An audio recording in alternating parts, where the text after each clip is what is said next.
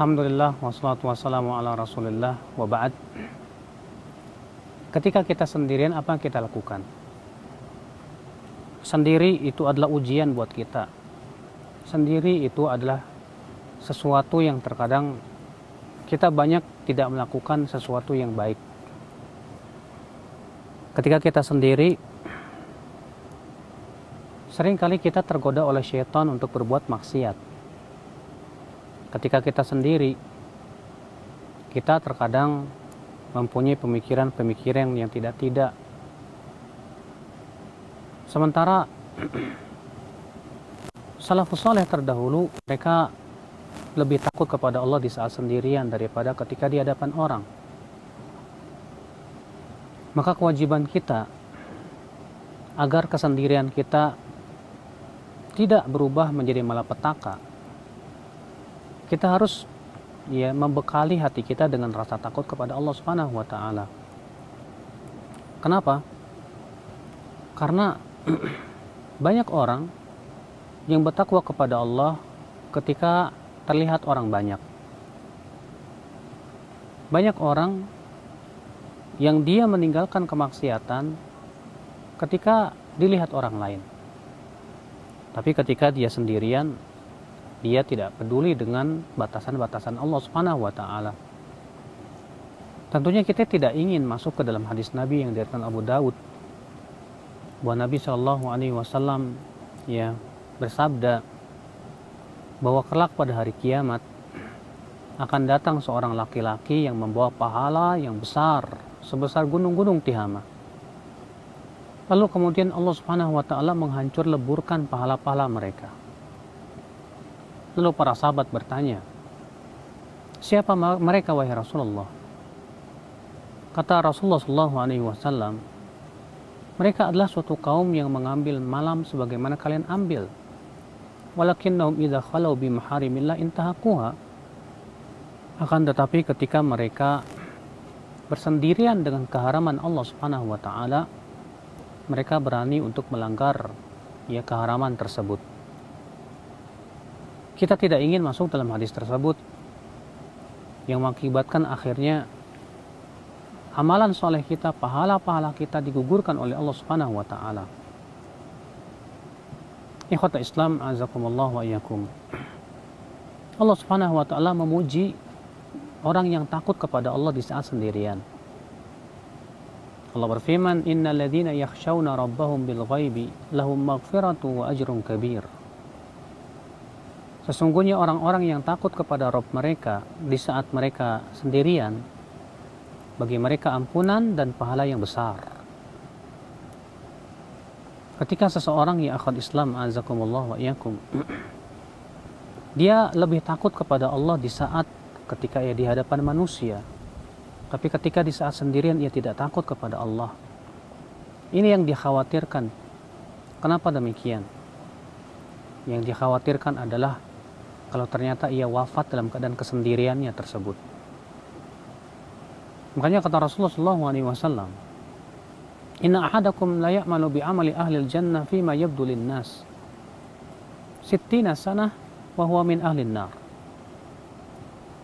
Sesungguhnya salah seorang dari kalian ada yang beramal dengan amalan penduduk surga 60 tahun, sebatas yang tampak kepada manusia. Tapi ternyata ia termasuk penduduk api neraka. Masya Allah, bayangkan. 60 tahun dia beramal soleh sebatas yang tampak kepada manusia kata Rasulullah. Ternyata ia termasuk penduduk api neraka. Kita tidak ingin tentunya masuk di dalam ya hadis tersebut. Perhatikan hadis tadi Rasulullah mengatakan fima yabdulinnas sebatas yang tampak kepada manusia.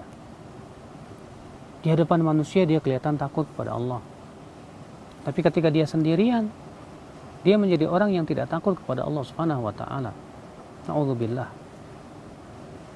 Maka kita ya akhi ya perlu untuk lebih takut kepada Allah di saat kita sendirian. Allah terkadang menguji kita di saat sendirian itu dengan maksiat di mata kita. Allah subhanahu berfirman, "Ya ayyuhalladzina amanu la yabluwannakum Allahu bi syai'in min as-sayd tanalu aydikum wa rimahukum liya'lam Allahu man yakhafu bil ghaib. Wahai orang-orang yang beriman, Allah akan uji kamu dengan sedikit dari ya binatang buruan yang bisa kalian capai dengan tangan dan tombak-tombak kalian di saat kalian sedang berihram. Agar kamu tahu agar Allah tahu siapa yang takut kepada Allah di saat sendirian. Lihat ya, akhi, Allah menguji para sahabat dengan binatang buruan yang sangat mudah untuk diambil oleh tangan-tangan mereka di saat berihram. Padahal di saat berihram haram hukumnya ia berburu. Nah, akal Islam, ya, kalau dahulu di zaman sahabat Rasulullah SAW Allah, Allah Subhanahu menguji mereka dengan uh, binatang bulu, buruan yang mudah diambil. Lalu Allah mengatakan agar Allah tahu siapa yang takut kepada Allah di saat sendirian. Kita pun demikian. Di, diuji oleh Allah dengan smartphone. Diuji oleh Allah Subhanahu wa taala dengan gadget. Di sana kita bisa ya melihat hal-hal yang diharamkan oleh Allah Subhanahu wa taala Terkadang ketika kita sendirian, tidak ada yang or, tidak ada orang yang melihatnya, ternyata kita menjadi orang yang tidak takut kepada Allah. Ternyata kita menjadi orang yang berani untuk ya melanggar batasan-batasan Allah Subhanahu wa taala. Kita tidak ingin ya, akhi, hal itu terjadi pada diri kita. Bagaimana caranya? Itu dengan cara mempertebal rasa takut kepada Allah dan muraqabah selalu merasa bahwa kita diawasi oleh Allah Subhanahu wa taala. Diri kita selalu diawasi oleh Allah Rabbul Izzati wal Jalalah. Ingat, Allah Subhanahu wa taala mengetahui gerak-gerik kita. Allah berfirman, "Ya'lamu kha'inatal ayun wa ma tukhfis sudur." Allah mengetahui mata yang berkhianat dan apa yang disembunyikan di dalam dada manusia. Allah mengetahui di saat kita sedang sendirian, dan ingat malaikat ya yang mencatat amalan soleh kita pun telah mencatat amalan-amalan kita. Maka coba ketika kita sendirian hadirkan perasaan diawasi oleh Allah Subhanahu wa taala.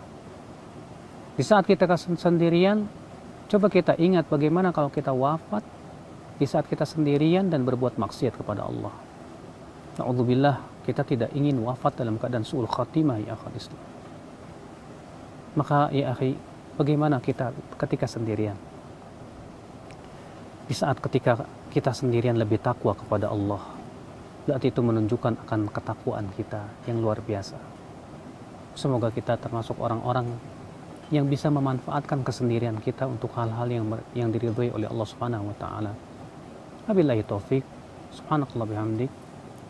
Asyhadu an la ilaha illa ant astaghfiruka wa atubu ilaik. Assalamualaikum warahmatullahi wabarakatuh.